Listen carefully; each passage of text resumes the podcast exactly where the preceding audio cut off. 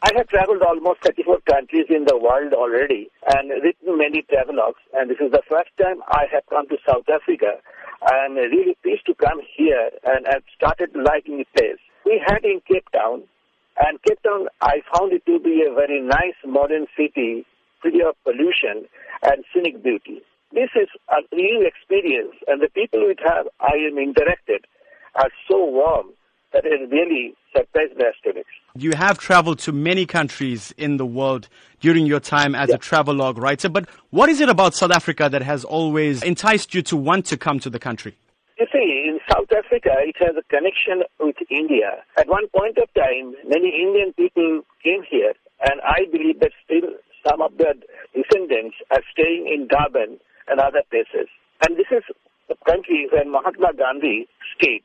So always had an inclination to come to the South Africa, but this is the first time I got the opportunity to, come to this country.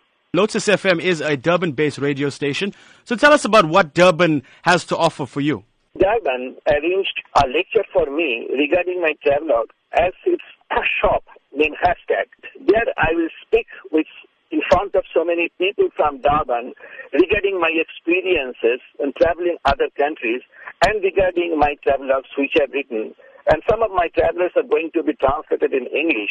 And I believe one day it will also be sold in Hashtag's bookshop. Has there been anything that has impressed you so far about South Africa that you thought that you wouldn't see? This is a big country, and there are many places.